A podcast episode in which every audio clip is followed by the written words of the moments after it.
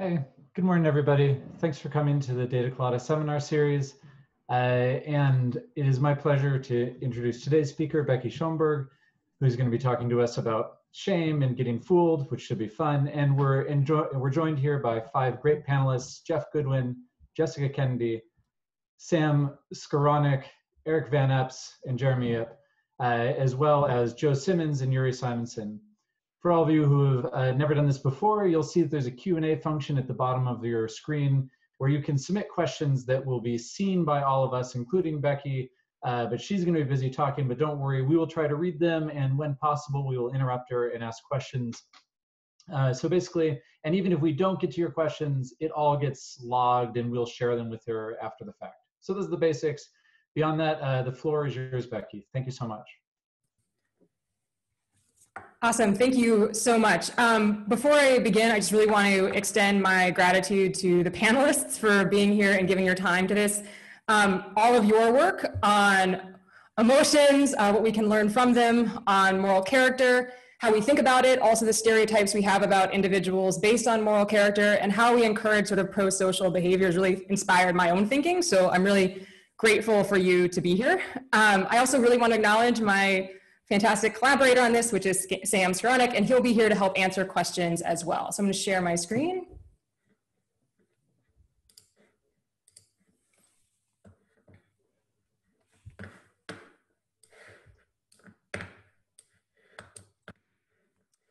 All right, so today I'm going to be talking about shame, and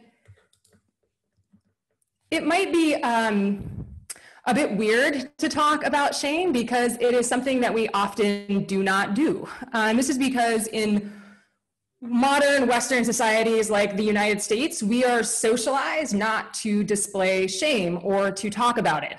Um, this is because shame is often associated with subordinated status and social devaluation. Indeed, the very experience of shame can, is so taboo that it can lead people to feel shame about the very fact that they feel ashamed. Um, shame is a negative self-conscious emotion. It is an aversive feeling related to a negative judgment about the core self.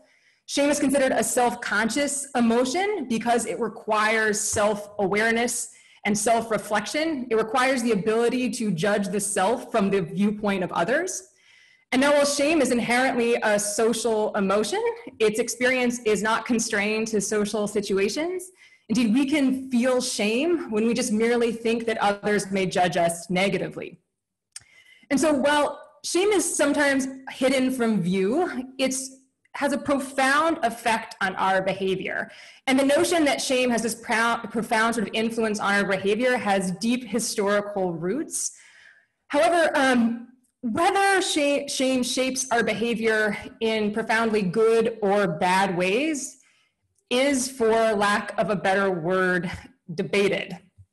The debate is something goes something kind of like this. So we think about functional theories of shame, deriving from sort of functional theories of emotion. From this viewpoint, shame has really been considered a moral emotion.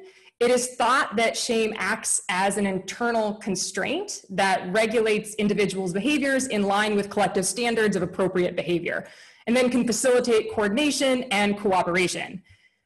However, in contrast to this view, um, work stemming from what I'm going to call the affective styles approach or the attributional approach to the study of shame suggest, suggests that shame is not a moral emotion, but actually quite an ugly emotion. And this is because of the long list of maladaptive correlates of the shame experience. Indeed, people who tend to experience high levels of shame, it tends to be correlated with high levels of anger, uh, externalization of blame, hostility, and even deviance.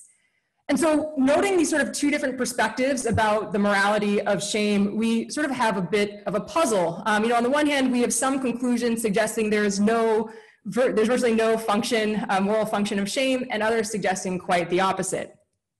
So when we think about this puzzle, um, other, there's been a, other work that has attempted to solve this puzzle or reconcile these two different perspectives.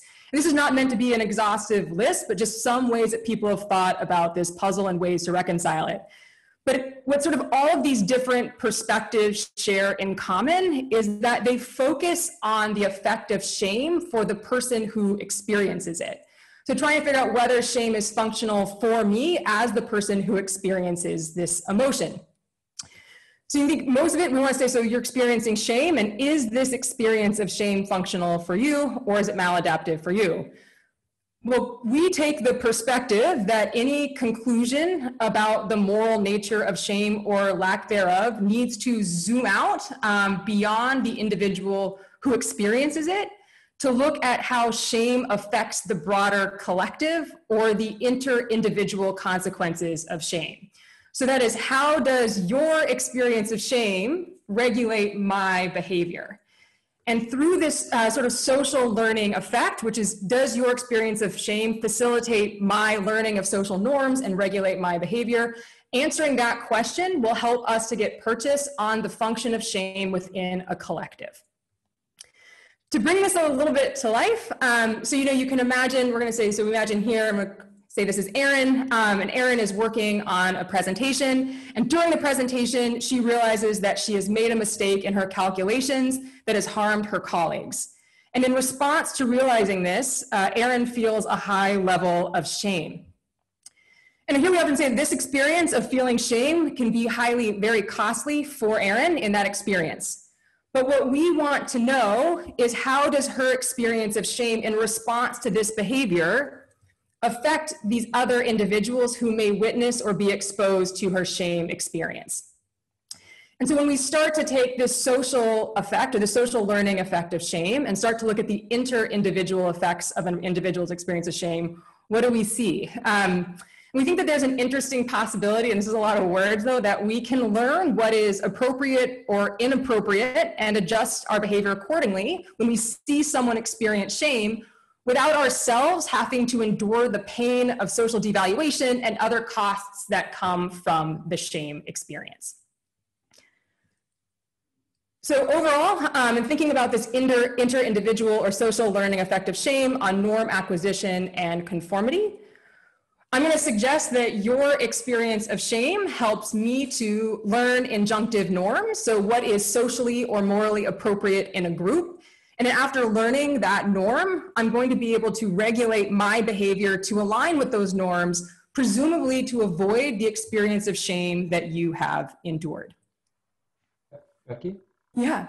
Just a, a, a quick question. What, which parts of this are uh, specific to shame as opposed to if I see someone experiencing regret or sadness or and so on, do I also learn the norms from from that as well, or is shame unique in this way? So one of the questions, right, is the relative how.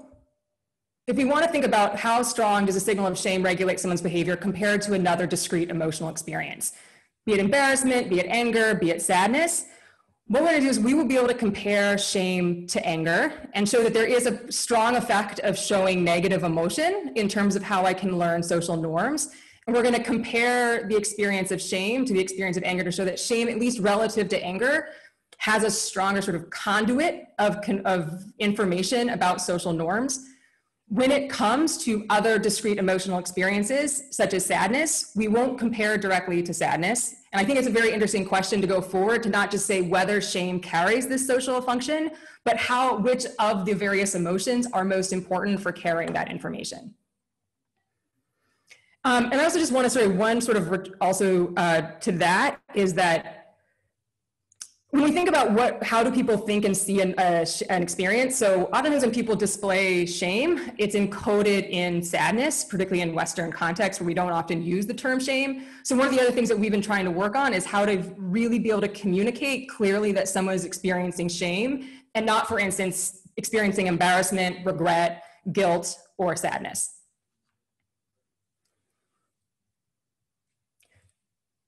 So overall, um, generating a couple of predictions. So we're going to predict that on average, people are going to perceive stronger injunctive norms against a behavior when a target expresses shame in response to that behavior than when they express a neutral emotion or anger, which will be our discrete emotion that we will compare shame against.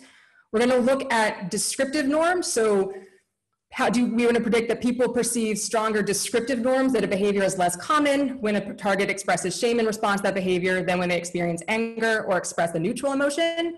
And finally, we're going to try to look at behavior regulation, those inter-individual behavior regulation. So people report less willingness to engage in a behavior that someone expresses shame in response to compared to a neutral emotion or anger. Um, and kind of more importantly, we're, we're going to show that, um, at least when it comes to comparing to neutral behavior, we're going to look at actual behavior. So we're going to compare whether we can actually regulate individuals' behavior in when they witness somebody else's shame experience. Becky, can I interrupt for a minute? Yeah, of course. Yeah, um, when you were giving the introduction, I thought where you were going with this was entering into this debate over whether shame has positive or negative effects on people's behavior, um, which I had largely made sense out of by thinking about shame as creating avoidance. And when we think about moral behavior, you know, of course, it's complicated because sometimes to do right by people, we want to, you know, not do bad things to them.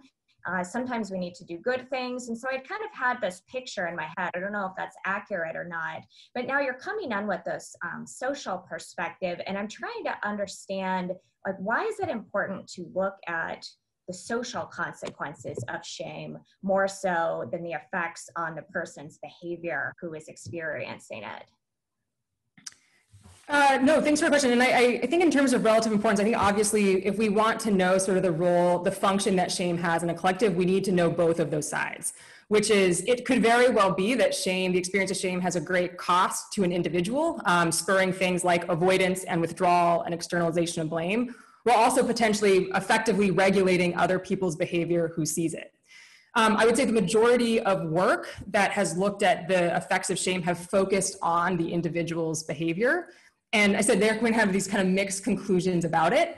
And so one of the things that we really want to do is to say if we want to sort of understand how shame functions in the collective, that it's this social aspect that feels relatively underappreciated compared to trying to predict individuals' behavior.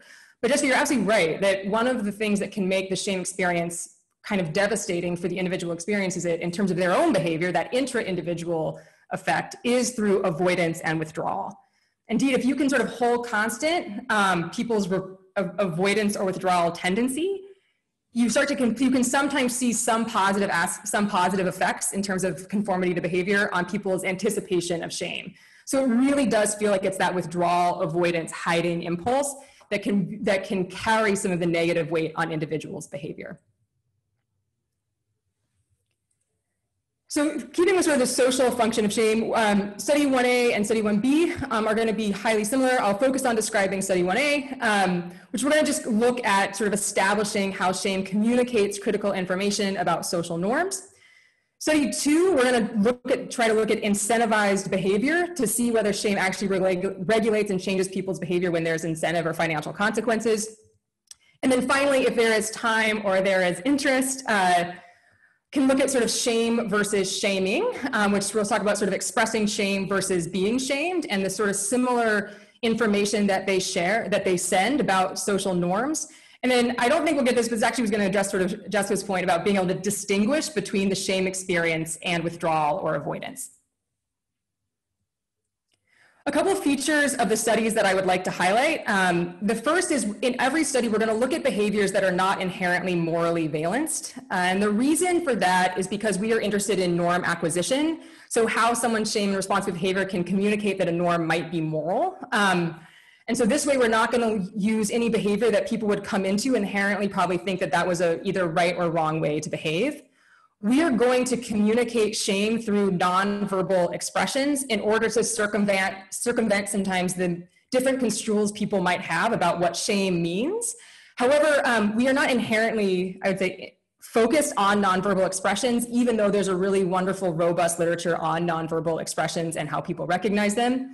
And finally, this actually goes back to Lisa's original question. We're gonna focus on testing the social effects of shame. Again, we'll compare it to anger, but we won't be able to answer a lot of questions about sort of how well shame compares to all of the other discrete emotional experiences people could have in terms of communicating norms. And then the final thing I just want to note about the studies is that they should they should probably feel relatively intuitive. Uh, these findings are are relatively robust, and the idea that we can learn information from other people's shame experiences is something I think that probably should should feel true. Um, Our goal is just trying to call attention to the social learning effects of shame so that we can broaden and clarify our understanding of the function of shame within the collective experience. So I said, there's a, study 1A and study 1B. They have a very similar design. I am going to walk through study 1A and then go through the results and then briefly talk about the slight differences in study 1B and then compare the results across the two studies. So the flow of studies 1A and B, participants are to read about a workplace behavior. They're to then see a target's emotional response to that behavior. And then they're to answer questions about the organizational norms or the norms they perceive in this organization.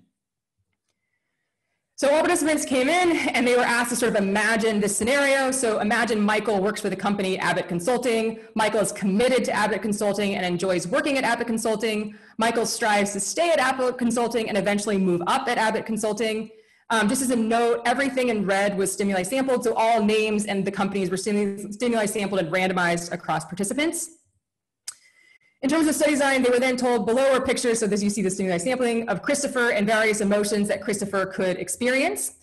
As a note, we use shame here in the introduction to set, I'm sorry, happiness here in the introduction to, to sort of take attention away from the negative emotions that we're studying, but no participant ever saw Christopher or this target express happiness in response to any behavior.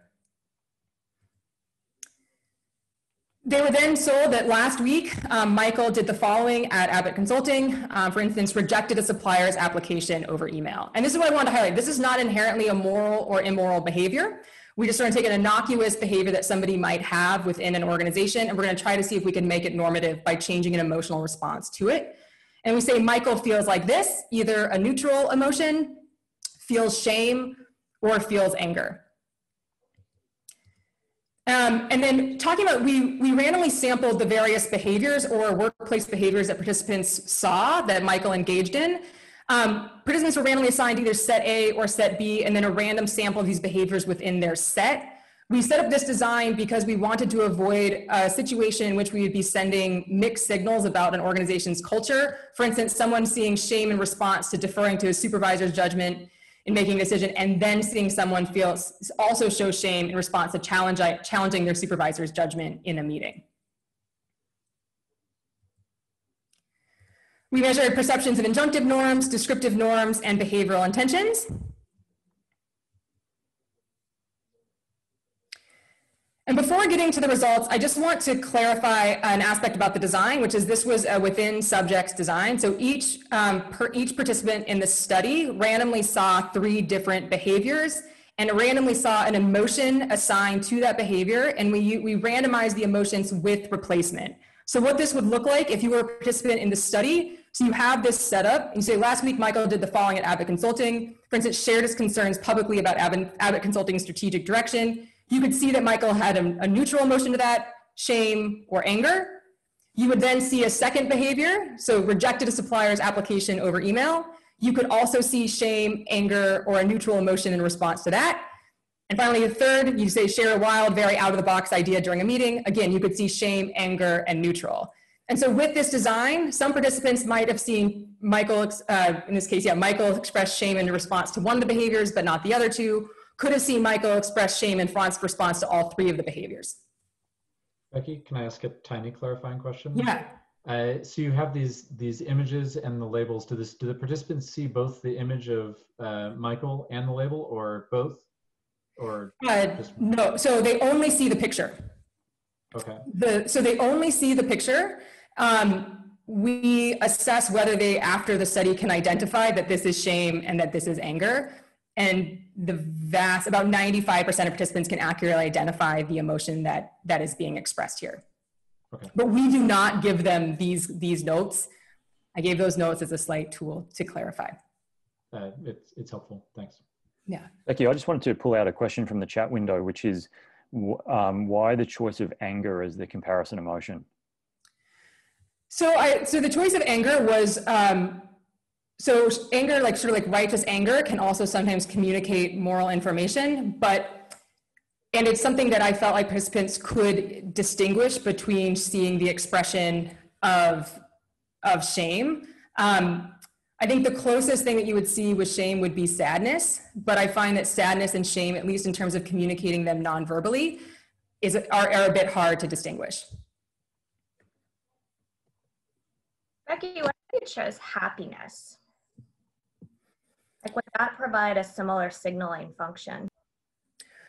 So I think it's interesting when you think about the pods communicating the opposite. So we're looking at here like whether a behavior is proscriptive, so something you should not do, uh, whereas a positive behavior could signal that an emotion is prescriptive or a behavior that you should do. And I would say in addition to having the, the, core, the positive corollary of shame is often pride. And my sense is there's another way, this is kind of building off of Jessica Tracy's work, that we can learn probably positive information about norms by also seeing some an individual express pride in response to a particular behavior. one other element of the design I wanted to ask about. You have this uh, bit that other people learn about this action. How important, or how should I think about the importance of like other people viewing or knowing about this action rather than me just feeling shame or anger in kind of a vacuum? Yeah, so they, I think Eric, thanks for calling out because that was a deliberate, like there's, in trying to think about where I would expect these effects to be the strongest, or shame is going to be strongest when there's some sense of social devaluation or fear of social devaluation. So other people know about it.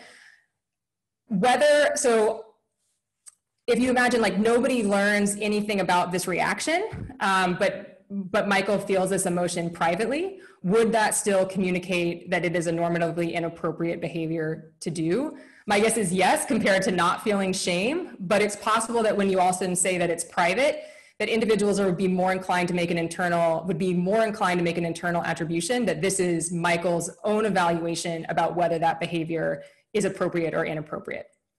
But you can say it was, it was a deliberate design and that that's exactly the context where I'd expected. And it was like when other people would know about it. Um, and partly because shame has been associated a bit with public exposure something would be nice to do going on is to sort of manipulate whether this is something that nobody learned about, but that you feel about it solely in private.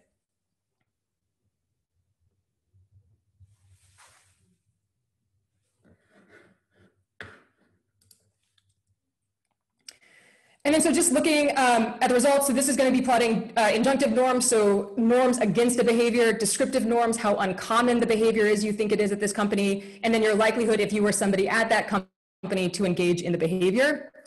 And basically what you can see here is that, yes, this is going back to Luke's question, expressing a negative emotion in response to a behavior sends a strong signal that it is more inappropriate than sending a neutral emotion. So the stars here are just gonna reflect the comparison between expressing anger and expressing shame. So on average, people see it as a more, there's great stronger prescriptions against a behavior when people express shame than when they express anger. We see a similar but a weaker effect when it comes to descriptive norms.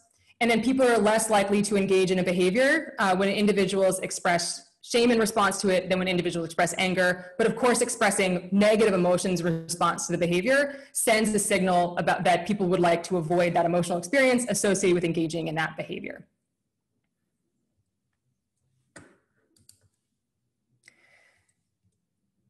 And then I just want to, so the study 1B was a preregistered replication of study 1A with a couple just small differences I'm just going to highlight very quickly. One is we just wanted to see whether the results generalize across the gender of the target expressing the emotion. And here I want to note that we actually did not make any predictions that the gender of the target should moderate the effects. So this is purely to see that it generalizes across stimuli. And then we changed the way that we ask the questions. We just shortened the way we ask the questions a bit. And then the final other design difference was rather than having this participants see three behaviors with where they could see, for instance, Michael express shame to all behaviors. In this case, participants saw one or two behaviors. They were randomly assigned for every behavior in random order to either express a neutral emotion, again, a negative emotion of shame versus anger. So in this case, the participants saw got help from a colleague and then saw that Michael saw neutral. If all of a sudden that we went, say, negotiate contract terms with the supplier, they would be randomly assigned either to see shame or to see anger. Becky, may I ask a question? Yeah. Uh, super interesting work. Um, what I find interesting about this, so in your first study, I mean, I like the idea that you're contrasting shame with another negative valence emotion, um, just to kind of just to demonstrate that people are making those inferences of injunctive norms. But when I think about anger, I mean, it's very much an other focused emotion, right? Like, and, and so here in, in the stimuli that you're presenting, it's as if uh, Michael is engaging in a certain behavior and then he's expressing anger, and a lot of times anger tends to be appraised about what somebody else did rather than himself. And I, I almost wonder if you had chosen another negative valence emotion, like, uh, I mean, I guess the, you know, one that involves evaluating the self would be, would be guilt, or if you considered maybe anxiety, do you think that we would still find similar pattern of uh, results? So it's interesting. So the one, the, the issue, which obviously we see that shame is most often compared to with guilt. One of the challenges with communicating guilt is there's not a there's not a nonverbal, a recognized nonverbal signal of guilt. So guilt tends to be a fairly private emotion. I think that if you if you use it verbally and said that an individual experienced guilt in response to something or experienced shame in response to something, right, and use those exact labels, that people would my guess is infer very similar responses from guilt and shame, in part because people, lay people often use those two things interchangeably. Um, it would be interesting if you can really distinguish it, right? We, we know that sort of shame and guilt carry sort of associate oftentimes with violating a moral standard or doing something that harmed others, whereas I'm drawing here on Sam's, some of Sam's work on embarrassment can be a bit more about exposure or like a social faux pas, but might not have that same level of moral connotation. And so I think if we could, our goal would be if we could really distinguish how to communicate these discrete emotional experiences, then I think you're absolutely right. Comparing it to an emotion other than anger would be a, would would allow for a cleaner test of whether shame is better than other emotions at communicating the the, the injunctive norms or descriptive norms of a group. Like just to clarify another aspect, sorry if you already said this, but they just get the emotion picture. They don't get the verbal label and the picture, right? That's exactly right. And thank you. I really should have made, uh, take this away. The, um, they only see the, they don't see the sticky note. Okay. And do you, do you know how reliably they infer the emotion you're trying to convey? Yeah, very great question. Um, so there, in this study, um, we had 339 participants and six people misidentified the emotion. Now, that said, we don't ask them at the end to identify that emotion um, out of nowhere. We give them a multiple choice to say, is this person, what is the emotion that this person's experiencing? So we limit the, different, the various options. Um, we use these stimuli um, in part because they had been validated um, through the UC Davis sort of emotional stimuli um, as to show that people had they were validated stimuli in terms of people's ability to recognize them being either shame, anger, or neutral emotions, and also have gender um, as showing so the same person, sorry, the same actor showing these different emotional experiences. Because that's actually one of the challenges is to get stimuli where you have the same actor showing each of these discrete emotional experiences.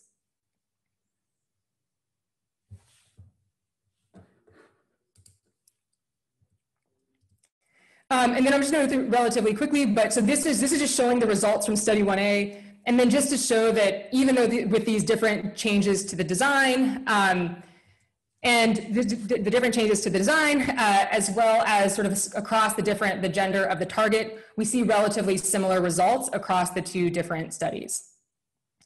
But I really do want to continue. This is something that, again, is going back to Leif's original question, which is the study design of study two, uh, study 1B, is going to allow us to say, right, we can see these conditional differences, like does shame compared to anger send more, a stronger information about injunctive norms? But is this simple effect comparing neutral to anger significantly different or is it moderated right, compared to this simple effect? And so we run a linear mixed model to test whether there is a significant interaction there by the type of negative emotion you received compared to the neutral emotion. And we don't see a significant interaction there, suggesting that overall, right, the, if we want to think about that, like negative emotions are sending strong, a strong signal of these norms. If we compare within the emotion, shame sends a stronger signal than anger, but if we compare the slope compared to neutral emotion, we don't see that that is significantly different. And then so just um, clarifying, so we, people perceive stronger norms against behavior when a target expresses shame in response to it than when the target expresses a neutral emotion or anger. We see weaker effects when it comes to descriptive norms, and that individuals express less intention to engage in a behavior when a target expresses shame in response to it than when they express a neutral emotion or anger. But really what we wanted to do next was to, to really look at actual behavior and to see whether when a target expresses shame in response to that behavior, people won't, will be less likely to engage in that behavior. And so that's gonna be the focus of study two. Um, and now study two is, is a little odd, uh, but every choice we made in it was deliberate. So I'm gonna try to walk through each of the different choices that we made. And here, um, and I think this is a big question, is that we really should be comparing this to other discrete negative emotional experiences, but here we're only gonna compare shame compared to a neutral expression. So what we first did is we wanted to create new video stimuli for the shame experience. We wanted also a behavior in which there really was no norm, so no ground truth, and then we're gonna incentivize behavior choice. So to create the new video stimuli, just to give you an example about what this looks like, we had four different actors who record themselves either having giving a neutral expression or a shame expression. Um, and I think this is going to Geoff's question. We, we ran a, a number of pre-tests to see a threshold that individuals were identifying this emotion more frequently as shame than any other negative emotional experience. And I would say this is, the, we do see in the study of like reliable effects of people be able to pick up that this is shame. This expression right here is the most commonly seen, potentially mistaken for sadness. So then, in addition to the creating new video stimuli, uh, we also wanted a behavior in which there's no norm. And again, this is where it might seem a little bit odd. Um, but what we did say, what would be something where there really is no valence of it being right or wrong? We used illusions. So um, the choice here that people are going to see is they're going to see a target uh, express an emotion in response to either saying that these ovals are the same color, which color do you see, blue or red? Again, there's no, there's no right answer here. There's no, uh, there's no ground truth. And so we're gonna see if we can get people to change their behavior. For instance, if their target shows shame in response to choosing blue, will the target, will our participants then choose red? This will make more sense in a second. Um, and then finally, we're going to incentivize behavior. Uh, this is not a strong incentive, and I just want to concede that. Uh, so when we, we, actually see their choice, we're going to incentivize them to choose blue. So they're going to get a bonus of 19 cents if they choose blue, uh, and they're going to get a bonus of 15 cents if they choose red. So it is not a large incentive, it's a four cents difference, but we're going to see if we can still change people's behavior to encourage them to take a financial cost when they believe doing so would have them to avoid an experience of shame. So participants in this study, uh, we tried to get them have a feeling of a sense that they were part of a group, um, which is a bit odd because this is all going to take place online. These are all with prolific academic participants. So they were told that they were going to be participating in asynchronous group decision-making task. They learned they were going to watch group members make decisions. And as a group member, they're going to try to make sense of these decisions and the experiences in the group. And we told them, like, for this reason, the instructions are vague. Um, the group has four members. They're going to be joining as the new group member four. They're going to spend um, one round ahead of practice round. They're going to shadow this group member four. And this was random. We had four different targets here. Um, and they're going to say, we're going to shadow him in each round or her. Uh, you will get to see the decisions that he or she made in each round. There was two rounds, a practice round and then the target round. And you will log your decision with the group decision making after each task round. Uh, and we didn't, we gave a lot of very vague information about like, could your behavior affect other people or just affect yourself? So decisions in the group may be valued favorably or unfavorably. Your decisions uh, may benefit or harm other people. Your decisions are incentivized. You will earn a bonus. The amount of the bonus will be determined by your individual decisions. Overall, your decisions could affect you or could affect other group members. You know, the group will not know you, but they'll know your decisions. The instructions were relatively vague. And then you can sort of go walk walkthroughs, but this is what participants saw. So this was, we used everything, we used a video recording to manipulate everything. So again, they've gone through a practice round, it's the second round. So here they're gonna be shadowing her. They learned that this person, this group member four, saw that decision-making task, and that everybody in the group was gonna answer that question. They're gonna imagine they're watching group member four make this choice. So this is supposedly group member four making her choice.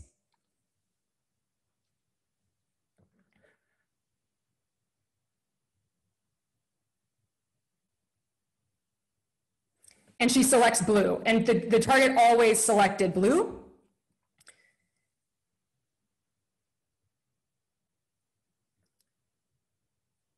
And then we said that, you know, she saw her own decision after the decisions revealed to the group. Does she experience shame in response to this blue, or does she experience a neutral emotion in response to this blue? And again, participants only saw one of these two conditions, but this is the full manipulation. And then participants were asked various questions about what just had happened. So they asked, we asked them questions about whether it's more acceptable or unacceptable to select blue or red. Um, here, we're going to say an injunctive norm is that we are trying to say that selecting red, the foregone choice, the thing that the group member did not choose, is that the more appropriate choice compared to selecting blue, which was the group member's choice, the group member four's choice. Here didn't ask you questions about descriptive norms. So what do you think the other group members chose? Do you think they selected blue or red? We're going to take the count of red as that choice being more descriptive. So this is the choice that was foregone by group member four. And then finally, they asked, um, again, the bonus amounts associated with choices group member four are listed below. Uh, whether how this decision affects the other group members is not shown. You know, do you want to select blue, which comes with a bonus of 19 cents? Or do you want to select red, which comes with a bonus of 15 cents?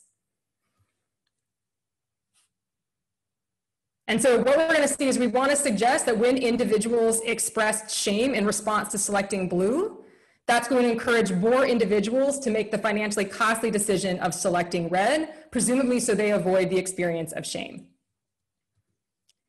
And so here we're to look at the, this is just the percentage of individuals selecting either red or blue. So in the neutral condition, so when the target expressed basically nothing or a neutral emotion in response to their choice, most participants chose the 19 cents bonus or selected blue because it came with a higher bonus. There were about 10% of participants who selected red, which was in this case came with a cost or a four cents cost, so 15 cents. And now here shame is when the target expressed shame in response to their choice. And then we see again about 70% of individuals still chose blue, uh, even though the, the target expressed shame in response to it for a bonus of 19 cents. But here about 30% of individuals chose the bonus of 15 cents with a financial cost of 4 cents when the target expressed shame in response to choosing blue. So this is a bit confusing, but I can basically say here that there, that there's some people who will be willing to avoid the potential experience of shame for four cents.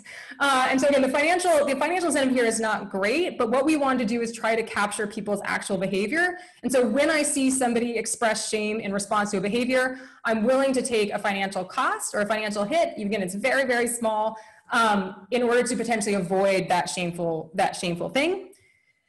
We, um, Again, we asked participants about how acceptable or unacceptable it was to choose red or blue. Uh, when the target expressed a neutral emotion in response to this choice, most people are like, it doesn't matter. It's similarly acceptable, the modal choice to choose red or blue. When, of course, the individual expressed shame, people think that it is more acceptable to choose the, the choice that the, the foregone choice of the target. So the target chose blue, which was seen as less acceptable than the choice that they did not choose when they expressed shame in response to their choice. We see similar patterns when you ask about whether it's wrong or appropriate, inappropriate. So people see that when the target, of course, expresses shame, they see the behavior as more inappropriate, which is to choose blue.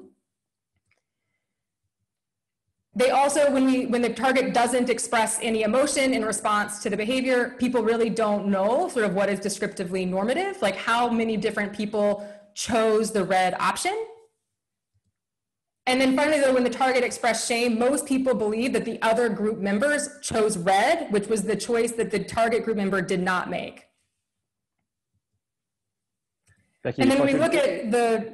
Sorry, could I, could I just ask a question here? Yeah. Um, I, I want to ask you how strongly you want to claim that there's sort of genuinely normative content being inferred here. I guess my reaction when I saw the video of the person uh, expressing shame in response to the error is it, it does seem like there's some sort of self-recrimination going on, some sort of regret, but it's very hard to, at least for me, to interpret what what the meaning of that is. Um, it, it, seems a, it seems a very strong inference to say they're feeling shameful about it.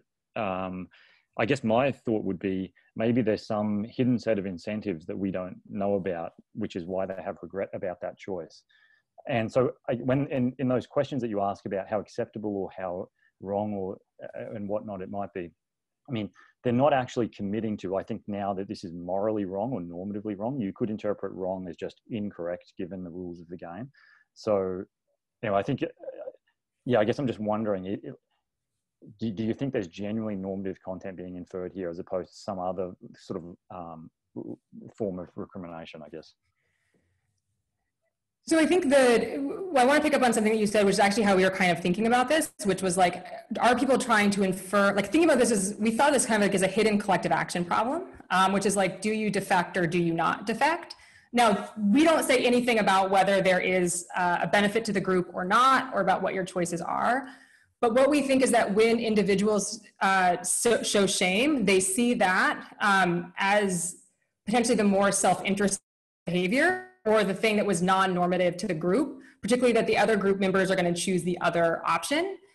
And so whether you want to say it's, I, we want to say that it's not, it would not be appropriate just to to wrap this up, so when we look at the relationship between injunctive norms, what, which was the more appropriate or acceptable option, and descriptive norms, both injunctive norms and descriptive norms relate positively, predict choosing red over blue predicting the, the whether people chose what the group member chose or what the group member did not chose choose. And then finally, um, in terms of choosing, in terms of sort of a mediation, when we put both these perceptions of injunctive norms and descriptive norms, the effective condition of showing a neutral emotion uh, or shame becomes non-significant. So we see an indirect effect both through perceptions of descriptive norms in this group. Is it normative to choose red as opposed to blue? Uh, as well as injunctive norms, do we think it's more acceptable to choose red versus blue? And so this, uh, what we believe that this study can help to demonstrate is that people are less likely to engage in a behavior, um, even sort of behavior that they don't totally fully understand, when an individual expresses shame in response to that behavior than when the target expresses a neutral emotion in response to that behavior. And then the one thing I want to um, talk about is like, so one thing we've shown is that sh shame conveys, uh, can convey norms about what is inappropriate or appropriate to do. Um, we also know that shaming individuals, uh, so some like Jessica's work about accusations or moral outrage, can also convey what is appropriate or inappropriate to do in a collective or in a group. Um, and so we want to know is if someone expresses shame in response to a behavior, do we learn any more about norms when we also see this person express shame in response to that behavior?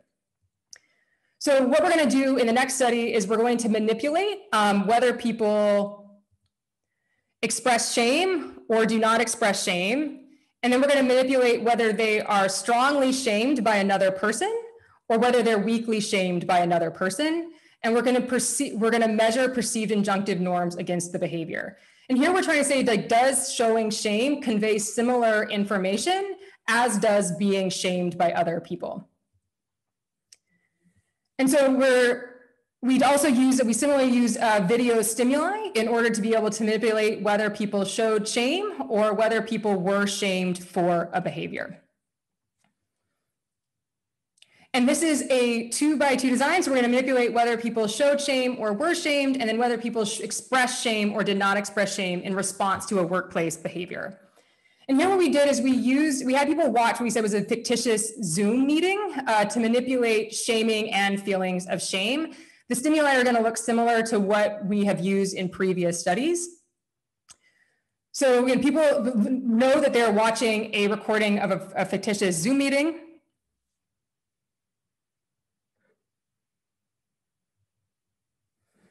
So they see everybody in the meeting.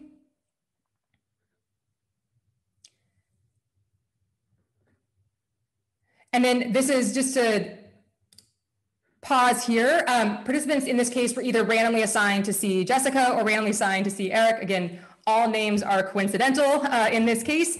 Um, but just to show that we, in this case, again, are trying to show that the effects are not, we're not making any prediction about whether gender of the target would moderate it, but just to show that it generalizes across both. And then they say that during the current meeting, uh, somebody else in this group is going to send a message through the chat about something that Jessica or Eric had done previously. So in this case, the behavior is, I heard you, you got help with your reports. And they said someone from analytics mentioned it.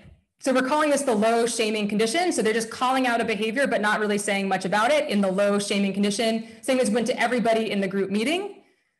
And then in the high shaming condition, this is pretty overt, but you know, how could you do that? It's wrong, unconscionable, um, because we're shameful to get help with your sales reports. You should be ashamed. So very, so that of course is our high shaming condition. And then to show manipulate shame, we're going to manipulate how Jessica supposedly responded to seeing this message.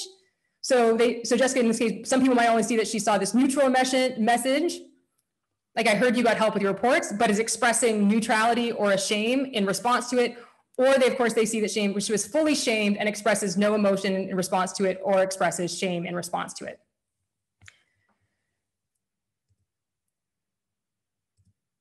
And then we measured perceived injunctive norms against the behavior. So in this case, our behavior is getting help from others to write one sales report. And then we just measure right how acceptable or unacceptable at company T is it to get help uh, to get help on your sales reports. Now, again, here shaming should have a strong effect on how people interpret this information. Uh, how inappropriate would you get punished or praised for getting help on your sales reports? Um, and what we're going to look at is the shame versus shaming interaction. Um, so here we're going to see perceptions of injunctive norms. So how wrong would it be to get help on your sales reports as a function of whether you were lowly, like weakly shamed or strongly shamed, and then whether the target showed a neutral emotion or showed shame. And so this should not be surprising given how strong those words are that when they were publicly shamed by another person, people infer a stronger injunctive norm against that behavior of getting help on one's writing reports but what I find actually interesting, um, and I wasn't actually sure if this would come out this way, is that this so this slope is not significant, um, which is when the target expressed shame, uh, it was as though they had been shamed. Um, so one way to, to look at that is the effect of shaming becomes significantly weaker when the target has expressed shame. Another way that I like to think about this, or I've been thinking about it, is that when a target expresses shame, uh, we get no, we send no greater information about the injunctive norm by shaming that individual. And so just uh, again, obviously we have a strong main effect of shaming, a strong main effect of being ashamed, and then a strong interaction between those two. And then just very briefly, uh, as a replication of this study, uh, had a study that was identical to study to the previous study, except for in this case, we had two targets. Um, one thought here was that is it send if you do not show shame when you have been shamed, when there's another person there also not showing shame, would that mute the effect in any way? But in fact, using that sort of same design where we had two targets who always either express neutrality or shame in, con in congruent ways, and in this case, the behavior was challenging others in a previous meeting. We see, um, we see very similar results, uh, which is that what we see is that when an individual does not show shame, of course, shaming has this strong positive effect on a perceived injunctive norms that a behavior is wrong or inappropriate. In this case, it was challenging someone in a meeting. However, that effect is significantly weaker when that individual expresses shame. And we again see sort of no, once an individual expresses shame, there's much less information that we get from actually shaming that individual. And then, so just to um, sort of conclude, uh, you know, I, I want to acknowledge, end by just sort of acknowledging what I think are some some takeaways that someone might have from this talk, uh, which is that I am somehow, or this research suggests sort of a pro-shame stance. Um, and that is not the case. Uh, rather, the purpose is to expand the perspective on the role of shame in groups by looking at how shame influences sort of norm acquisition, potentially affects norm conformity and socialization. Um, but I also really want to emphasize, and this going back to what Jessica had said before, is that there's a deep effect of shame for the person who experiences it. It is a very painful, potent experience to be the one who has to endure the shame. It comes with a high level of interpsychic strife and interpersonal problems. At the same time, uh, some other people or groups may benefit from this individual's experience of shame by learning from it without having to endure the costs of experiencing it themselves. Um, now, that said, though, ultimately, whether groups are well served or poorly served by having somebody in the group who experiences shame is a question that um, would take a better scholar than me to be able to address. However, playing out uh, how one individual's experience of shame affects a group uh, to me is sort of endlessly fascinating. It opens up a lot of different questions about how we think about shame and its role. Uh, this is because I said shame is a very potent emotion, and that if the sort of Cooley-Scheff conjecture from 1988 is correct, we are always in a state of either pride or shame. So understanding how those emotions not only affect us, but those around us, uh, to me is what, what keeps me up at night is trying to think about that. So thank you so much. And if there is any time for questions, please let me know. Thanks, Becky. I, find that last result of what happens when the person expresses shame really interesting. And it made me think of what, what do you think about the comparison between, say, shame and embarrassment in these sort of circumstances? I, it, I was looking back during your talk at what Jeffrey Toobin said about his recent indiscretion. And his public statement was um, that he made an embarrassingly stupid mistake and that he apologizes which is to me is kind of interesting because that's sort of like a oh gee whoops type explanation but he's not really expressing a lot of contrition um, but i'm wondering you know how do you think shame and embarrassment are going to function in the same way here would you get more of this effect for shame as opposed to embarrassment let's say so the I want to so I'll talk about the the effect of shame versus embarrassment. But the the first thing I actually want to say is one of the one of the things that inspired this this study was um, was reading the book So You've Been Publicly Shamed. And uh, one of the conjectures there was that it's possible that the effect of shaming is is weaker when you don't when you yourself don't experience shame in response to it. So in that case with Toobin like if he's like i don't feel shame about this at all. It's totally a normal thing to do which i, I disagree with. But if that were the case then like would the effect of shaming be more muted? And so i was kind of really curious. Obviously that does not play out in this context but it was exactly those types of experiences about how people respond to being publicly shamed that sort of inspired this set of studies. And I do think what is interesting is that we, like, I think people are reluctant to use the word shame, particularly in certain cultural contexts like the US. Um, and so I think we often communicate it as embarrassment. And I think embarrassment embarrassment can be related to sort of a moral failing, but it is that it can also be related more to like a social, just like you know, you could feel embarrassed by tripping on the street in front of people. That's not necessarily a moral failing. It's just sort of a social faux pas. Um, and so I think uh, it's curious that whether if you use embarrassment versus shame, if people see it as less of an infraction or that you believe it to be less of an infraction. I don't know if that's true, but I think it is if we sort of think about what embarrassment is meant to signal compared to what shame is meant to signal. Becky, do you think that this result in the high shaming condition with the neutral expression would hold if the person adamantly rejected shaming? Okay, so I really love that question. In fact, that's actually uh, one of the stories I want to run next, which is just being like, John, shut up. so like, you know, in response to the thing in the chat, like, or if somebody else like calls it out, right? That um, so imagine Jessica, you're the person in the chat and like you're chatting and you're like, this is shameful what you did. And either I say like, just stop, like, just stop it, just shut up. Or like Eric is like, no, Jessica, you're wrong. Like, stop shaming. Then I think right then I actually feel you could actually then imagine there that my own expression of shame would probably carry more weight because there's a discounting of your shaming about whether that's signaling the group norm.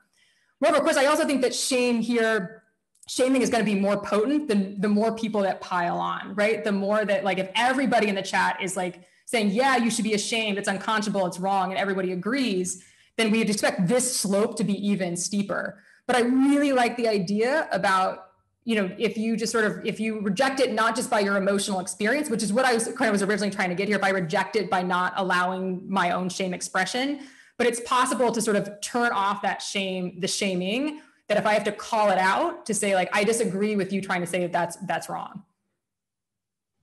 I had a related question. I'm curious about the extent to which, uh, if you were to take a context where the injunctive norm was clear, you've always used situations where there isn't a clear injunctive norm and you're trying to see if there's an inference. But if you use a situation where there is an injunctive norm and then people either do or don't experience shame, does that shift people's perception of the injunctive norm? The idea being we might think that somebody like Trump has like demolished a lot of norms by not seeming to experience shame that we observe him not experiencing shame Um, and so, does that actually shift the norms going forward when people don't experience shame for things we think they otherwise should have? Uh, that so I'm like I'm like that's I like I'm uh, in some ways I was like it's weird to say I actually predicted originally that I wanted this low shaming condition. If you want to say I wanted it to be like higher that we or like that we would not see that if you how to put it that like not showing shame in response to being shamed is positive because it would be like oh it's fine to do that like that this is even steeper um, because exactly that point I think one of the reasons you know I don't have any empirical data to suggest this but like in a context where we have disagreement about what should or should not be appropriate behavior then you can imagine refusing to show shame in response to a behavior that people originally thought was injunctive could change it, right? And that's one of the things that people say, like, I won't feel shame. Instead, I'm going to feel pride about potentially a, a devalued social identity. Like claiming that as something not to feel shame about, but pride about is something that can then potentially change the injunctive norm or then how we think about that being, is that a moral behavior or not? And so it's almost like the using the expression of shame sort of conforms to that norm and say, says I accept it, and particularly the refusal of it suggests I reject that norm, uh, potentially changing the way that other people believe whether that is appropriate or inappropriate behavior. And I think that is at time. So I just want to again thank you guys, uh, thank everybody for all the time and being willing to sort of talk about, about shame and all the different insights. And, and thank you, Becky. That was really great. And thanks to all of the panelists for being here and for all of our uh, audience members for coming. Uh, we have lots of great Q&A that have come in that we'll get to Becky. And assuming that we get the technology together, we will also post the video on YouTube uh, in the near future for you to savor going forward. So thanks everybody. Have a good weekend. We'll see you again soon.